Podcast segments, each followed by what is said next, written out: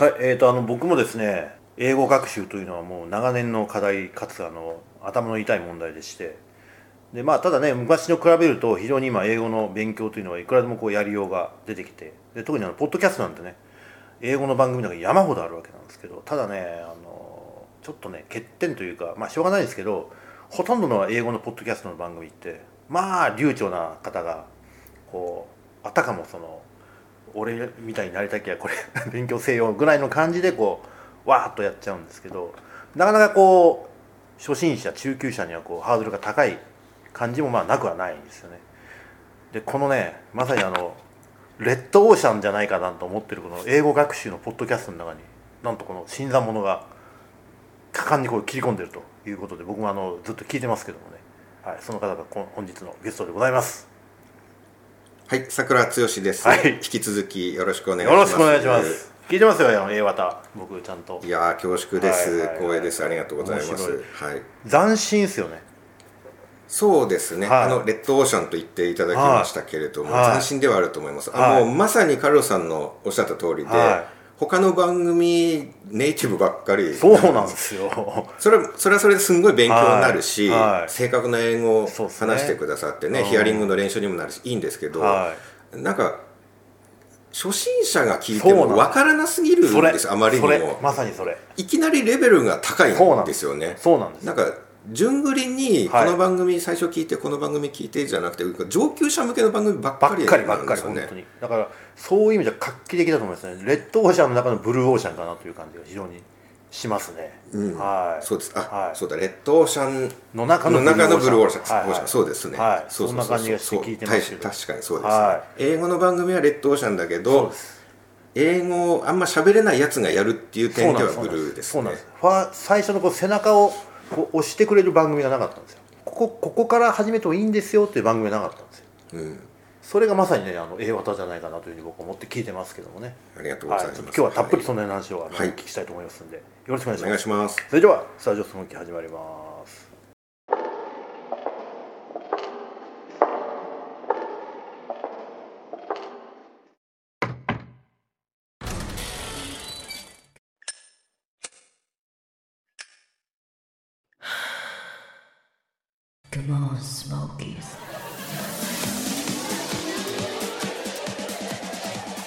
はい、というわけでございまして本日は桜井剛さんにお越しいただきました。よろしくお願いします。よろしくお願いします、はい、あの新番組 A 型、はい。もうさすがのランキングトップですけども もう宣伝の必要ないんじゃないのいや一瞬トップになってどんどんどんどん下がっていってるんいやいやでいやもう本当に下位に行ってますよ。ああそうですか、まあ、大体新しい番組始めたまあまあまあらトップに行くんで。まあまあまあまあそうです。まあその後じりじり下がっていってはい。どのぐらい頑張るかっていうところなるほどですね。ですね。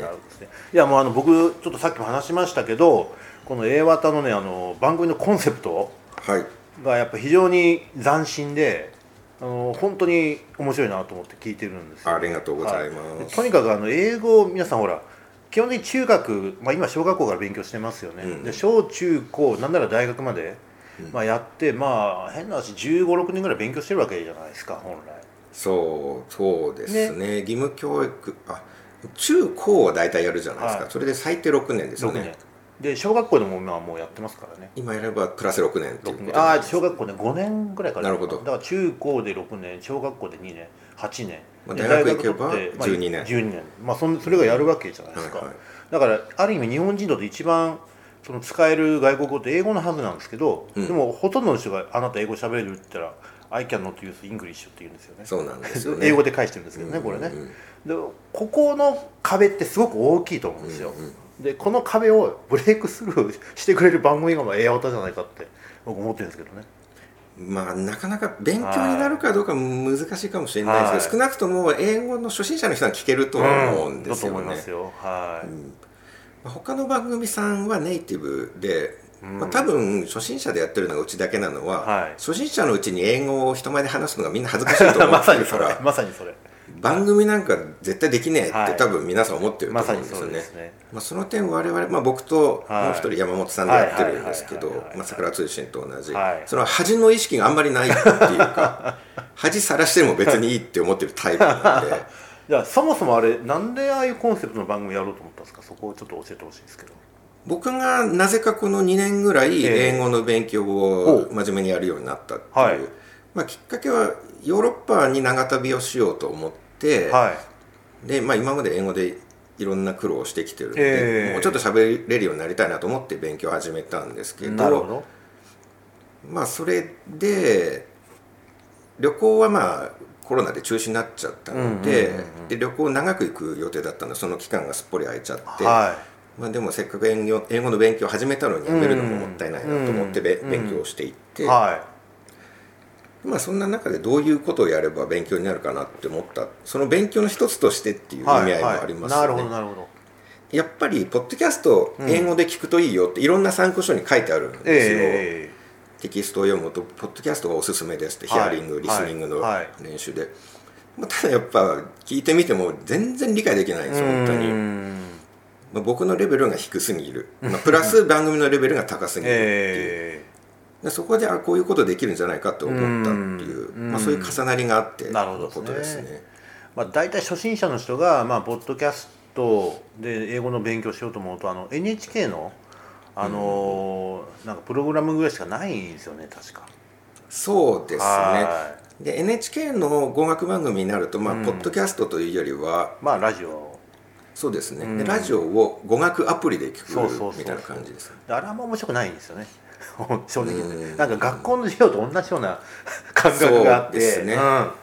あんまり面白いとは思わないですよね。あのギャグとかダジャレとかよく入れてくれてるんですけど、まあ、やっぱりどうしても自由度 NHK だけに限られてるんですよね。その自由度ギャグにできるものとか、はいふざけられる度がやっぱり制限があるから、は僕も聞いてますけいど、まさにそれ。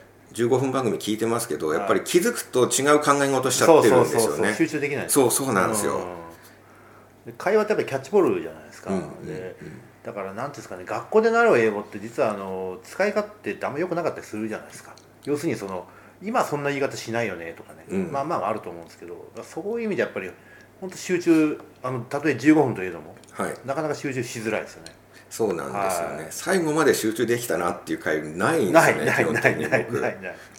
わかります。そういうことねこの A 型はね、はいはい。大体10分ぐらい10分15分ぐらいですよね、うんなかなかこれ集中しやすいですよそうこクイズ形式にしたんですよ、はいはい。あのまあ、我々がなんか人とか物になりきって自己紹介をするっていうコンセプトなんですけどまあ、例えば歴史上の偉人とか、うんそういう人になりきって、うん私はこういう人物ですってはい。だんだん自己紹介をしていって、はい。で私は誰でしょうってやってる、うん。まあ、だから正式名称が英和た英語でクイズ私は誰でしょうはいっていう正式名称なんですけうんどでも誰が自己紹介をしてるんでしょうかっていうクイズにうんしてるんで、まあ、クイズだと一応真剣に聞くじゃないですか。答えを考えるために。でそういう点で、まあ、ただ会話して聞いてもらうっていうよりも人味加えてうん。ちょっと工夫をしてみた感じですね。昔あのテレビの人気番組の連想ゲームってあったんですけど、うん。あれとなんか似たような感じがねすごくしてて要するになんかいろんなヒントを出して答えなんでしょう、はいはいはい。でそれをさシーズン1が人物でしたよね、交互に人と物とやってるんですよ。物にもなりきってはいはいはい。自己紹介をしてるっていう、最近だとめっちゃ難しかったですよ空気。あ。ネタバレを言ってしまいましたね思いっきり。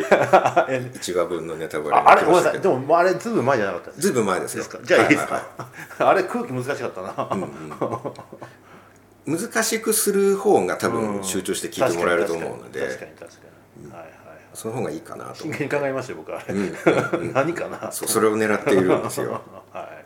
あれいいですね本当にああいうの多分何かなって考えてるうちは番組、うん。放送を聞いてもらえると思うんですで。ねそうですね。そうですね。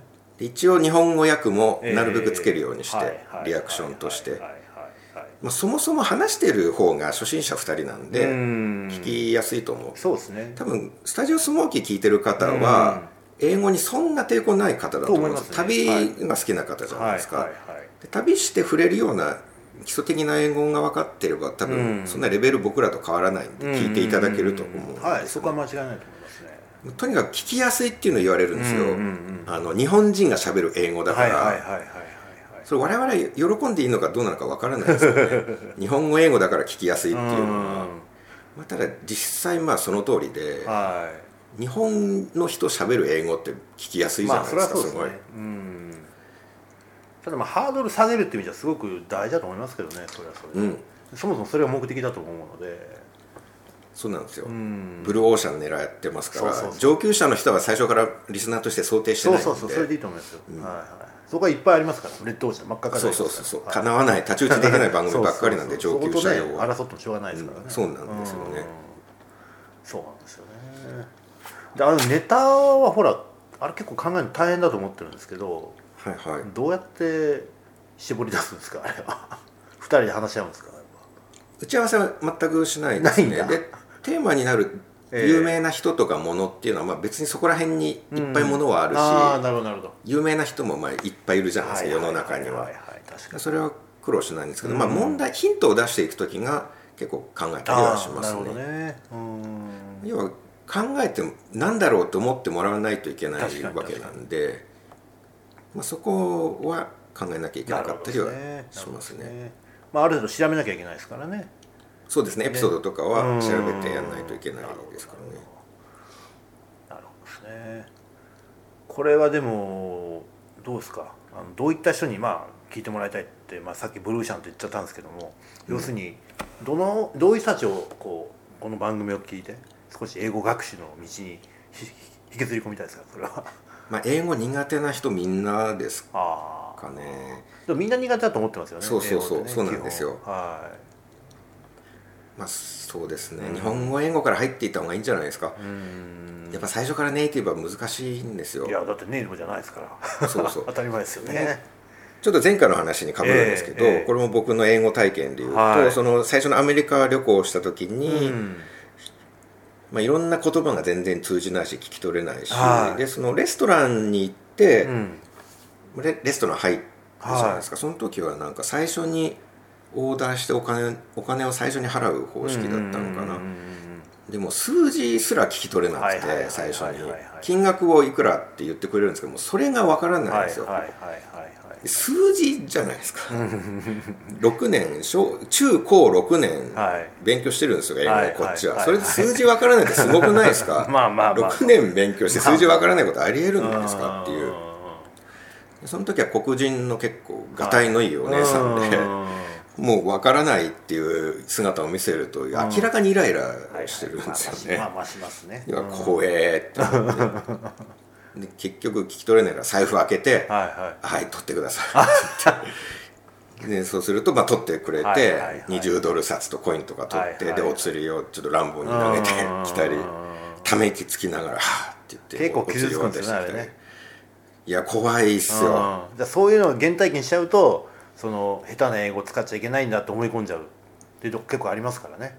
初歩の英語ができないショックうん。にやっぱりいよく聞いてないとダメだなっていうことなんですよ。テキストでいくら勉強してもダメなんですよね。実際話したり聞かないとうん。もうどうにもならないんですよね、それが一番だと思いますよ。うん。うん。っていう点でまあでも実際聞こうと思ってもネイティブのやつを聞いても、うん。まあ正直初心者には雑音なんですよ、ほぼ。そういう点で最初は聞きやすいのから聞けばいいかなって思って。確かにただし日本語英語を聞く機会ってあんまないんですよ。それみんなほら使うの恥ずかしいから。そうなんですよ。ね。恥ずかしいからうん。日本語英語で喋ってる姿を公開しないんですよみんな。おっしゃる通りおっしゃる。通りその点では日本語英語で喋ってしかも公開しちゃってるうん。我々の番組は結構貴重かな超ブルーオーシャンだと思いますよそれ。そうそうなんですよね。みんな恥ずかしくてやらないうんことですから。これでもだから2つのことは言えますよね。あの要するにみんなほらその自分の英語下手だと思ってるから、うん。恥ずかしいと思ってるので使わない。はい。もっと言うとそれをましてやその公共の電波じゃないですかポッドキャスト、うん。そこに乗っけようなんていうことも思わない、要するにこの2つのこの恥の概念を突破しないとやっぱりこれはいかんなってことですよね。うんそうですね。うん。ただ我々も放送はとりあえずしてますけど、はいこれからもしかしたらそのレビューとかで、うん。下手すぎるとか初歩の文法も分かってないこんなの役に立たんって、うんもし言言われることがあはいったら、それがちょくちょくちょくちょくあったうん。ら、我々のメンタルがどうなるかちょっとまだ 自信はないですねそこまあはちょっと、まあでも多少出るんじゃないですかそりゃ。でもしょうがないと思います。まあ、出ないことはもちろんないと思いますよ。大事な単語とか文法をミスってたりするから。もしかしたらそれで覚えちゃう人とかいるかもしれないじゃないですか、で具体的にテストでそれ書いて間違えたとかって言ったら、実害が出てしまうわないけだから。とは言わないけどそれはないとは言わないですけどでもしょうがないですよねそれは。まあそうですね。うん。それに対して責任は別に取らないし。そうそうそうそう ごめんねともまあそれは思わないですけど。いやだから中にはねやっぱりその確かに英語が流暢な人って、まあ、英語にもそのいろんなその、まあ、格式があるわけじゃないですか。要するにあの子供がつ使うような英語をね、うん仕事で使うべきじゃないと思ってる人の中にはやっぱりいるんですよ、はいはいそれはそれで正しいと思いますけど、それよりも何よりもやっぱり自分が思ってることいろいろあるのに、うん。自分のその言葉で下手な英語であったとしてもねうん。人に伝えないのはやっぱりもったいないなって思うんですよね。まあ人とのコミュニケーションっていうのはそうそうそうそうそうまあ生きる基本ですから。そうなんですよ。だ通訳まあいろいろありますけどね。通訳使えばいいよとか、あるいは今そのなんですかアプリがあるからいいよとかっていう人もいますけど、うん。でも基本的には人と人のコミュニケーションなんでやっぱりねあのキャッチボールしなきゃいけないですからコミュニケーション、うん。そこにやっぱりその道具はねあんまりかまさない方がいいんじゃないかなと思いますけどね。今そのアプリとかっていう話が出ましたけど、そこも僕ちょっと悩んでるところがあって、えそれもよく英語の、うん。まあ、参考書とかじゃないけど英語エッセイとかは英語喋る人も言ってるんですけど、うん。もうこれからはもうリアルにアプリで翻訳してくれる時代だから、うん。英語の勉強語学の勉強とかする時間はもったいないって言ってる人もいるんですよね。特になんか中国の技術とかがすごいらしいじゃないですか。確かに。はい。なんだろうもう僕のいとこが中国に住んでて、えなんかドキュメンタリーの監督とかやってて、うん。その中国のシリコンバレーみたいなところに行って、翻訳の機会とかレポートしてたりするんですけど、うん。やっぱり、まあ、彼も、まあ、彼も本出版しててそこに書いてあったんですけど、は翻訳のスピード感とかがあまりにもすごすぎて、そのベンチャー企業が開発している翻訳アプリとかは、本当にリアルタイムにはい。翻訳がされてくるから、はこれ語学も勉強する必要ないんじゃないかって彼は書いてて。はい。彼がインタビューしてた人も日本人がそこで働いてて英語ペラペラな人がええ。日本人で働いてたらしいんですけど、うん。その人もいや語学のえ勉強する時間ってすごい時間かかるからうん。もったいないですって、英語ペラペラになった人が言ってるはい。のを聞いて、上級者でもそういうこと言うんだって思ってでもそういう時代が来るとしたらこの毎日の自分の勉強は何なんだっていうのはちょっと思ってるんですよ。あのねそれは確かにその通りなんですよ。あのその通りなんですけど例えばねさあの最近僕実際やってることなんですけど、はいはい。例えば英文のあの何でもいいですあのマニュアルありますね。取扱説明書をうんはいはい。和文に直さなきゃいけないっていうのがあるんですよ、うん。これ真面目にやろうと思ったらめっちゃ時間食うんですよ。はい。で僕いつも何やってるかというとあの今ディープルっていう翻訳サイトがあって、はいはい実はあの、はい Google 翻訳の精度がいいんですよね、うんうん。でそれは PDF でも飲み込んでくれるんで英文のやつをそこに一回入れて、はい。で和文にさせて、うんでそれでおかしいやつを直すっていうことをよくやるんですよね、でそれは実際まあアプリを使ってることにはなるんですけど、うん。確かにそれは時間の節約にはなりますよね、はい。だけどそこに出てきたものが全て正しい言葉とは限らないので、はいはい。専門的な言葉があるので、うんだから僕そういう使い方になるんじゃないかなと思うんですよね。それそれそれはそれですごく時間の節約にもなるしでもっと言うとそのまあまあ効率化ですよねそれはある意味、うんだからでもただ基本的に人と人のコミュニケーションなんでやっぱり相手は自分の言葉で話してほしいだろうなと思うんですけどね。感情的には全然違うでしょうね。う母国語を喋ってくれたら嬉しいっていうのはこれも世界共通でありますよね、ん、英語以外だと特にあそれはあると喜思います、ね、びますもんやっうんぱその国の言葉を使うと。もう挨拶だけでもいいしね。そうですねうん。本当に。そうそれがコミュニケーションの基本だと思うんですよね、うんうんやっぱ、うんなんならそのその国の歌の一曲でも覚えてね。いやー喜ぶでしょうね。んそれはね。それはあると思うんですよね、まあもちろんその便利な道具はね便利に使えばいいと思うんですけど、それに100%こう依存というかそれがあるからいいやというにはならないと思うんですけどね、うん。うん。感情的にはね確かにうん。リアルタイムで喋ってても向こうが耳に機械つけてて、ええ機械から音が聞こえてくるのとは 意味は分かってもまあ感感情がちょっと変わるでしょうね。そん絶対直接向こうの言葉として聞くのは、それは絶対あると仕事するとかだったらまあそれでもいいかもしれないそう逆に仕事のの方が使いやすいですね。そうですね。はい。うん。あの例えばもちろんその、まあ、英語ってあくまで第二言語なんであのまあ、できるだけ正確な内容を理解しようとするために、補助的にそういったものを使うのはいいと思いますけど、でもねやっぱり特に男女間のほら機敏にあふれた会話なんてアプリには俺は絶対理解できないまあそれはそうでしょうね。アプリだったらねムード出ないでしょうね。絶対出ないですよ、そういうのはやっぱりね人間同士のコミュニケーションですかね。ただムードいやまあ僕がいくら英語を勉強してもムードは出せないと思いますけどね英語でそんなことはないですよ。英語でムード出せる段階まで何年かかるんだよっていう。大丈夫ですよ。パターンですからああいうの。頑張りましょうよそれも。あの中国の人とか韓国の人意外意外って言っちゃ申し訳ないですけど、英語すごい上手じゃないですか。中国の人英語できないですけどできる人の流暢さがすごいってなするんですよ。そうですね。ありますね。なんでこんなペラペラなのっていう。いややっぱり一つは恥ずかしいと思わないからです。特に中国人は、うん、これめっちゃ多いと思いますよ、はい、で韓国人はあれ教育レベルの高さ、はあはあ、もうそれ。もう本当にそれなんなら留学に行くその割合っていうのは韓国人やっぱり日本より圧倒的に高いですからね、うん、エリート多いってします、ね、エリート多いですから、ね、僕ら聞いてるそのうまい営業の連中でみんなエリートなんで。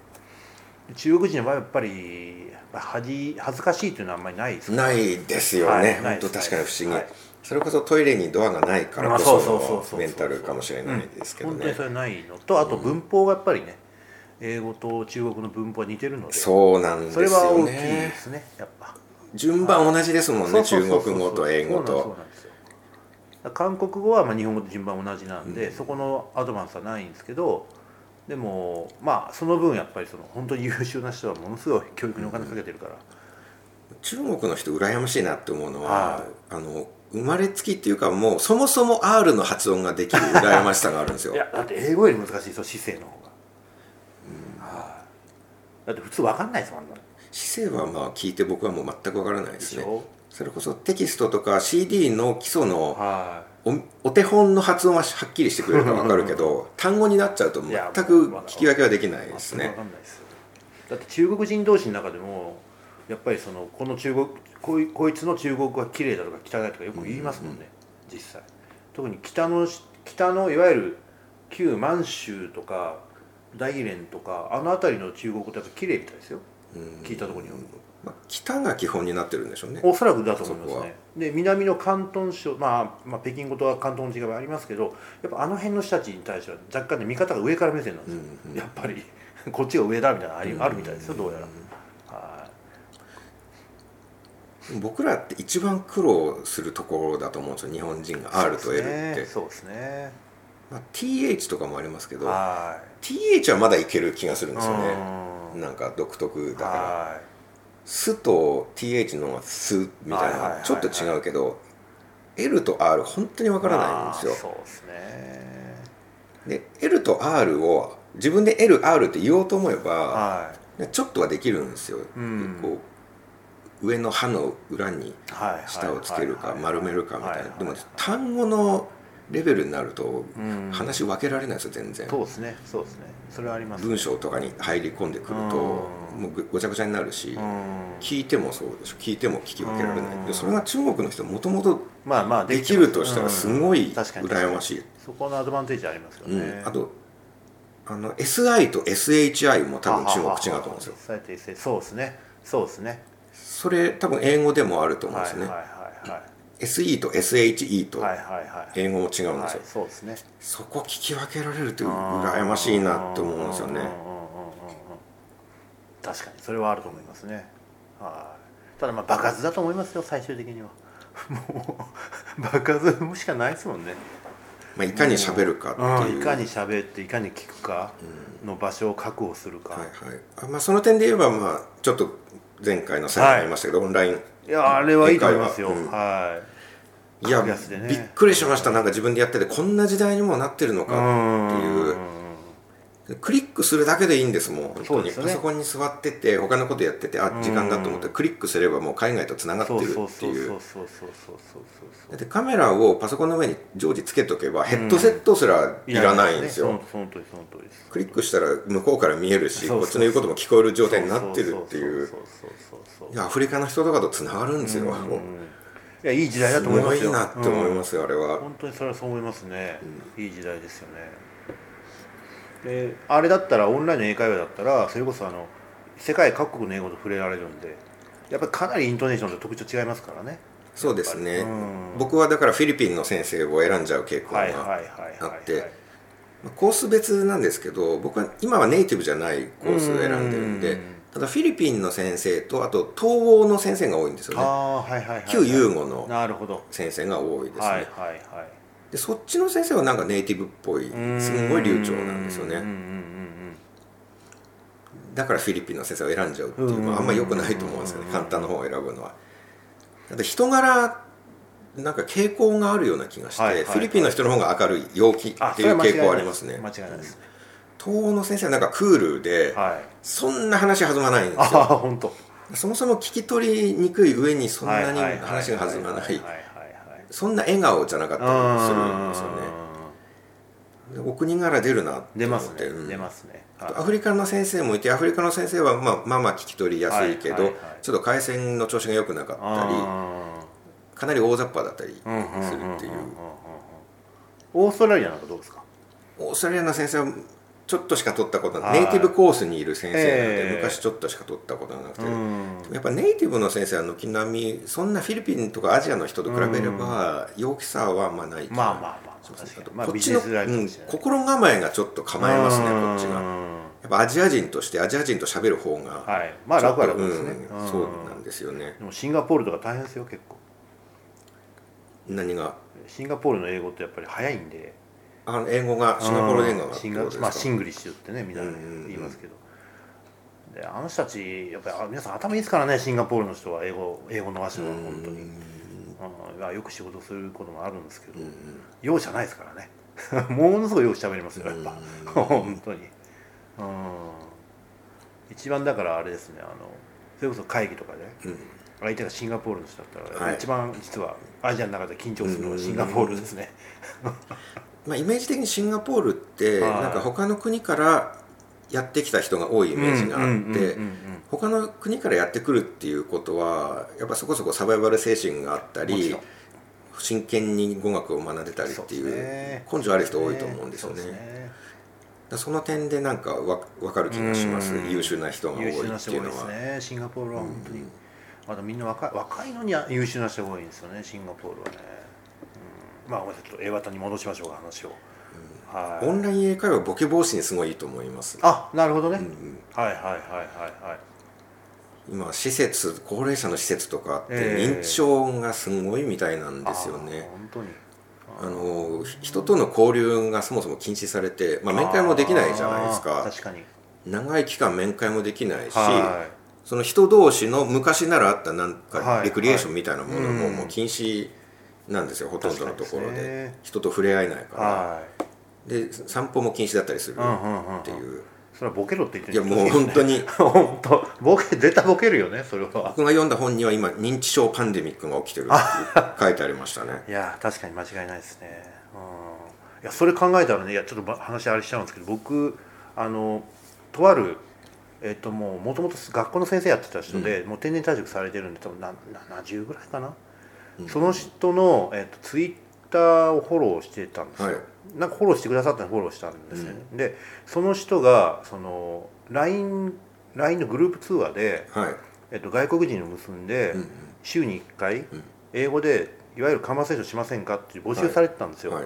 あじゃあ俺やりますって手挙げて、はい。まあ選んでもらったんですよ、で今その方と僕と,、えっとインドネシアに住んでるうん。人ね3人で週に1回夜水毎週水曜日の夜30分から45分ぐらい、うん。おのおのが議題持ち寄って、うん。英語で会話しましょうみたいなのやってて、こういう試みはなかなかいいですよね。今できますもんねそういうの。えしかもえ高齢の方？そうなんですよ。でもともと英語できなかったんですよ。はい。だけどあのずっとそのそれこそさくらさんと一緒でオンライン英会話で英語を学んで、めちゃめちゃ上手ですよ。うん。本当に。あの僕びっくりしたんです英語の先生だったんですか？って聞いたら「いや全然全然英語じゃないですよ」つってでどうしたんですか？定年退職して、うんでそう。でまさにその、まあ、コロナもあって、はい。時間もでできちゃって外も出られないから、だったらオンライン使ってうん。英語勉強したんですよっていうことなんですね、そんでそのつせっかくまあ学んで英語なんで、うん。使わないと忘れちゃうしはいもったいないんで、まあ、今そういう企画もやってみたり、うんあるいはそのオンラインを介してその海外の人とあのひまあヨーロッパもそうですし、はいそういった人たちとコネクションを作って、でコロナが終わって日本が国を開けた段階で日本に来てもらってガイドをするのが僕の夢なんですよっていう、え。素晴らしいと思いません？ーってことはもともと始めた時も、はい。ほんの数年前のもう結構お年を召された時ええ。にスタートしてそうってこですそうです、とですよね。はい。まあ、定年後ですから、まあ、65は過ぎてるわけですよね、いや素晴らしいと思います。すごい向上心ですすよねすよ。その年では。はい。すごいですよ。はい。ボケないでしょうねそういう人だったらね。本当に。あれだからだから語学その今のオンラインのその教育のシステムってそういう使い方もね、やっぱりできますしでそこでとどまらないでそうやってそのそれこそオンラインを介していろんなコネクションを海外に見つけることもできるじゃないですか、単純に人と喋ることが娯楽って思えばうんうんうん。別に英語の勉強という意味合いでなくても人と喋れるっていうそれこそパンデミック中の面会が全然できない時でもんしゃ喋れる必ず毎日喋れるわけじゃないそういうですかことですねそういうことですね。ボケないその頭を使って語学をするという点でもボケないし、ね。人と毎日喋るという点でもボケないしはい。そうです。す。す。ごい有効です。よねね高齢者の方にも、はいまあたまたまねできるし、そうです。まあ、たまたまその方が学校の先生だったんで、うんまあ、人と喋るのが苦手なわけではないので、うんまあまあそういうのもあったと思います。けど、まあ、でもやっぱねあの非常に便利なツールとしてね、うんいろいろ使いようがあると思うのでただとにかくやっぱりチャレンジすることですよね。そうですね。これにつきますよね、うん。失敗したらどうしようとか恥ずかしいとか思わないで。まあ、オンライン英会話だったらね、ええ。ポッドキャストをやるのとは全然違いますから、まあ、間違えて当たり前だし、うん。先生からしてみれば相手はもう毎日間違いまくってる人たちばっかりなわけだから、ね。まあ、慣れてますからね、うん。ただ最初の一歩はすごい僕も大変でした。その、はい。はい。覚悟するまで申し込むまでやっぱり日本にいると、まあ、日本モードにメンタルがなっちゃうから確かに。旅行してて人に話しかけるのはまあもう慣れてるんですけど、は日本にいると自分は日本モードになっちゃうからなるほど。そこで、まあ、しかも自分の部屋だから自分の部屋にいる状態の自分って自分の部屋モードなんですよ、はいはいはいはい。日本の中の自分の部屋モード超リラックスモード、だらけモードで、そこで外国の方と喋る英語でお話をするっていうのは最初入会申し込みをして最初のレッスンまではは精神的ハードルすごいあ高かったですね、はい、そういうもんですか、ものすごいドキドキしました。もう迷迷い迷いまいしたや本当に。いつやろうかなとか誰がいいかなみたいな相手が。最初もそうだし途中で僕ちょっと家庭の事情ではいはい。1年ぐらい休まなきゃいけなくなって、うんその再開する時も同じく春巡がものすごいありました。なかなか踏ん切りがつかなくへてー。始めちゃえばもう毎日やれるねんですけどますからね。うんいやそんなもし聞いてる人で迷ってる人がいたらねさくらさんにちょっとダイレクトメールでも送って招待コードをいただければ いいんじゃないですか？そうですね。はい。多分そういう何か一動作やると追い込まれるところもそうあるとそうそうきっ思いますからかけがね。そうですね。うん。僕と僕に連絡を取ってはい。招待コードをもらったからにははい。やんなきゃいけないと。そう、はい。僕がものすごい期待してるわけですからね。それを使って登録してくれることを僕が楽しみにしてるプレッシャーがあればやるかなんもしれないです。なら感想を聞かせてくれっていうメッセージ付きで来ますからね。それでね。はそうですね。い A 型を聞いてで興味持ったらちょっとオンライン英会話のねトライアルを桜井さんから招待コードもらって、はい。ボケなくて済むしはい。頭使うのはもう大人になったらなかなか頭使わなくなったりしますから、まあ、そうまあ、うんそうですね。自分で気をつけないとね。仕事によってはね。うん気をつけないとそうなりますよね。はいはい。はい。あとはまあその若い方もねもうそれこそ明日からのは始められるわけですからやっぱりやってもらいたいですよね、いやもうねもう日本が今発展途上国になりつつあるじゃないですか。残念ながらね。残念ながらうん。特にこの2年このはい。円高ぶり円高じゃない円安ぶりがもう凄まじいじゃないですか。間違いないです。で僕らは旅行に行って、はあ現地ではマクドナルドも高級な店なんだっていう、いうん面白いなっていう感覚だったんですけど我々がもうそうなりつつある感じなんですよね。ね。信じられないぐらいん。何割パーセントじゃなくて何割値上げになってるじゃないですかね。もう。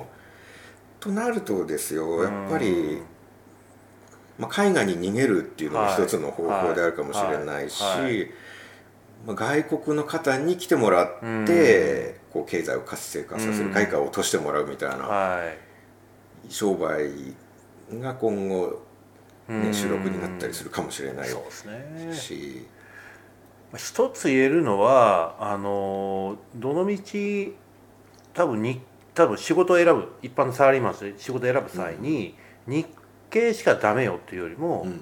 日系でもいいけど外資系でもいいよってやった方が選択肢が絶対広がるはい。はずなんですよ。うん。で僕も実は30超えてからなんで英語勉強したはい。のね。はい。はい。でもすごく僕はあの選択は正しかったと思ってるんですよ。もしあれやってなかったら、はい。多分今の僕稼ぎってうんうん。半分以下だと思うんですよねなおそらくね。ねそれぐらいのレベルなんですよ、はい。でも英語を少し勉強したから少し使えるようになったんで多分そうじゃなく済んでるんだなっていうのが結構あって。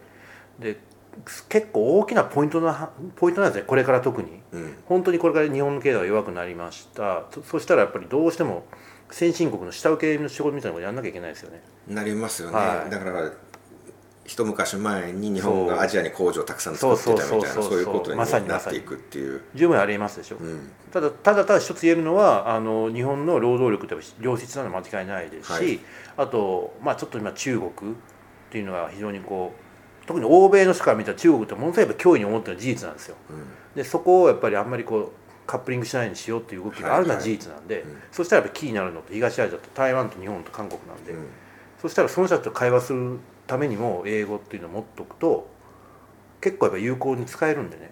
うん。だから結構ねあの若い人こそ僕はチャレンジしてほしいな。本当にそうですよ。本当。本当に、うん。はいはいはいはこのまま日本が沈みゆく時に貧乏のまま暮らすか語学1個覚えてまあちょっと稼ぎを良くする。かそうなんですよ。まあ、バイトでも何でも時給からして違いますからね、うんと思いますよ。英語はい。が少し喋れると、そうなんですよ。だそこでねいやもう別にあのアプリがあるからいいやとか思わないでね、うん。それこそさっきの話戻りますけどやっぱり自分の生の声でやっぱりコミュニケーションを取るってすごい大事なんで。そうですよね、はい。まあ、仕事でなかなかね少なくとも今の時点ではアプリ使えればいいやっていう段階ではないですかそうらねですそうです。でとはいえねじゃあいや全然英語なんかもともとできないんでそれ恥ずかしいで嫌だよっていう人がいたらまずうん。A 型を聞けと、はい。まず A 型を聞けとそうあのはい。このスモーキーを聞いてくださってる方ははい。同じアプリで聞けますので、はいそういうことです。はい、もうこれを聞き終わったらそのまま、A 型をそうですね。検索してもらって。英語の A と綿、はい。カタカナ、はい。A 綿で検索していた各種アプリでだければ、Apple でも Spotify でもは Amazon い。Music でも、出てきますんで。あと YouTube もね。YouTube も面 A 白いで検索していただけれ一ば発で出てきますから。まずそれ聞いてもらって、あこういうのでもいいんだと、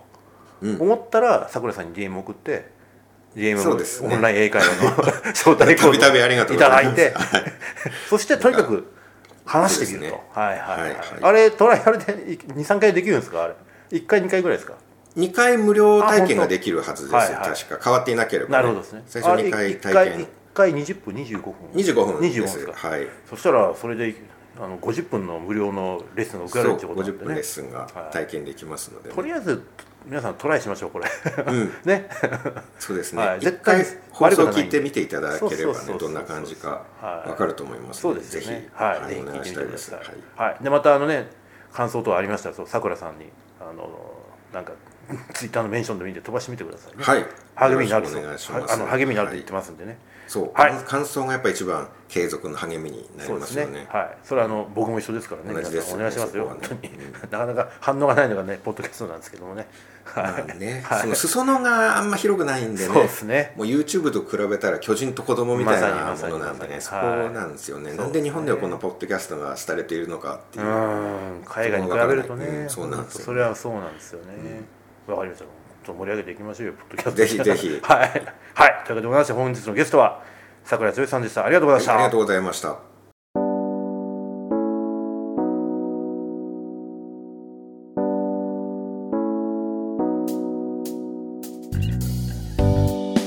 2ヶ月に1回 新宿はゴールデン街歌舞伎町で開催のあのスモッチョなんですけど、ははい。い。えー第34回目がうーんそんなにやってますか。10月7日3連休のあ前。ああ。これは遠方の方も来やすいかなという配慮もあるのかないのかわからないですけなるど、はい、またね、はいはい。あの34回目10月7日開催決定になりました。やりますか。また朝まで行きますよ。やりますか。ここはあの2回ほど2回ほどですね、うえーセクハラバーカと。あそうですね。ならんばかりのあの状態なんですけど、はいはいはい。それを期待してね、うん。来られると、えーその肝心のセクハラ相手がいないと。セクハラ相手っていうかその いやいやセクハラバーじゃないから、ね、あそうそうそれはちょっと。ねたまたま。たまさかね女子軍団が楽しかったんでああいうことになってますけど、うん。あれはデフォルトではないのでそうです。あくまでボーナストラックということをね、うん考えていただいて。あの前回もね、はいはい。あのー本当にほとんどうん。飲み物がソールドアウうん。トそうですね。していただきまして、おかげさまではい。本当に外国人抜いた、うん。えー、とかつてのスモッチョの、そうですねそうですね、はい勢いのままにですね、本当に。はい朝まで楽しくいろんな方来てくれましたしやっぱはい。り熱気ムンムンで。ムンムンムンムンムンでしたよ。前回はラットさん来てくださいねジャスさんと。はい、で旅バイクのツアーね。うんね。雨降る。はいはいはい。もう確定だみたいなこと言ってたけど晴れましたよ。あれスモッチに来たか だそうですよあれ俺晴れ男晴れ男俺晴れるよっつったから。ちゃんともうよかったね本当ねラッ快晴トすごいねあの100何人参加したんだそうってなんですよ。すごいねあの方その棟梁が来ましたからね。本当ですよ。でジャスさんも、うん。はいもうあのね。ゲロバミリジャスさんがね。思いっきりあのマーライオンをしてくださったお店の前に、はい謝っといたの？なんだ頼むよ。陽介とあのニコラス・ニーナがごりした？んだからちゃんと謝っといてよ。頼むよ。あれはダメ。まあまあもちろんダメです。あれはダメ。で謎の。劇団女。そうですね。すごいです。ねあれ仕込みじゃないですあれ仕込みじゃない。ガチコンだからねあれ。でしかもさスマホ忘れていきやがって。そうですねあれ参っちゃうあの後さ近くの歌舞伎町交番でさ、うん。ちゃんと届け,、届けたじゃん、ほんであれちゃんとね受け取ってくれたみたいあよかったですね。あのあの子はなんか歌舞伎町あゴールデン街のバーでなんかバイトしてたんですから、まあ週に何回か来るわけじゃん、まあねうんだからあれせあの私だって正解だったんだよ、ねあれ変に持って帰っちゃったらねそうドツボそうだしドツボ待ってたはずだから。まあ一応なんか受け取ってくれてるんで、まあよかったらなとまあ何かあってもねこうやってサポートしますね。そうですね。はいはいはい。結構あれですよ。忘れ物ね。多いよ。だからこの間ヘッドホン忘れて行ったあ人がいてで一応みんなに尋ねてみたんだけど、はい。誰もでもなかったんで、うん。もう時間が過ぎましたから処処分させていただきました、はいなんか一時名古屋の女性マフラー。マフラー忘れてあれちゃんと届けられたんでしょ？そうですよ僕。あれすごいよね。はい 中村先生が名刺もらっててああそっかそっかあの結構バーバリのマフラーかな？そうそうそう。上等なやつな。会社に送りましたそうねそう。そういうふうにちゃんとね、はい。我々としてはフルでサポートしますんで。あの安心して、はい。どんな体でいあらしてくださいのだからゲロ吐かない。そうですね。それだけお願い。あのスモッチョでゲロ吐いたのは、ナオトインポテンツ以来だよ、まあ先輩がおりましたねうん、ナオトインポテンツはゲロ吐いたんだよ。そうですね。覚えてるよ。あの飲み放題にした時あったじゃん一回。はいあの時にさ。まあねまあまあうん。まあ気持ちは気持ちは分かるんだけど、ねちょっとそれはちょっと勘弁して、楽しく飲むのがあの我々の。そうね。目標になりますから。20代前半だったらねしょうがないで片付けるけどねもう40代ですからね。もう50に近いおっさんが今そうそうそうそうやったらいかんだよ頼むよ。でまああのまた、はい。えー、第いやですね。34回目10月7日、はいまた6時くらいからはい。明けまして、うん。えー翌朝の終電あー始発はい。前ぐらいまでになるんで、4やりますか。時半ぐらいにはもうちょっと閉めて、はいはい。えー退店したいなという感じで考えてますけどはい。一応それをめどにうん。お越しいただいてですね。眠くなったら2階のソファーで、ね。えー、と前回も、うん。えー女子軍団の一人がはいはい。爆睡してましたし、そうですね後藤さんがいれば後藤さんも必ず出ます。うん あれ2階でも草暑かったんだよねまた。あれ何なの草暑かったのかね。あんなに暑いか毎年。まあ暑い。あ本当。人が入ったら暑い。ああそっか人いきりがね、うんそうですね。エアコン効かないんだよね。聞かないですねあれはね。もまあちょっとそれ覚悟で、うはい。まあ。まあでも10月だったらまだね落ち着いてほしいそうだ。オーナーにさはい。扇風機もう一台買ってって言あそうですね。ってこんないあれ。そうですそうです。1階に持ってったやつ2階ないじゃん。あれ扇風機確かにお願いだからもう一台だけあの安い5 6千円のやつでいいのでお本願いちょっとお願いしてもらって全然違う全然違うじゃんあれ。お願いしますよ。そうですね。はい。ちょっとそれぐらいは。高橋さん。ねほんとそうです。講師ともにお世話になってますから。そうですね。はいはいはいはい。はい。ということでございまして、はいえー10月7日、うん。えー第34回目、はいえー新宿は歌舞伎町ゴールデン街で、えー無名喫茶という店を借りてねスモッチをやります、はい。えー全品500円。うんチャージなし。チャージなし。税込みでございます、フードはございません、はい。えっ、となんか食べてきてください。差し入れは大歓迎。入り口まで来て怖くても勇気を持ってドアを開けると我々がウェルカム、そうですね。はい。かなりのウェルカム具合がめちゃめちゃウェルカムですよ、はい。あると思うんで。はい、ぜひぜひ。はい、ぜひぜひお待ちしてます。のでよろしくお願いいたします。お待ちしております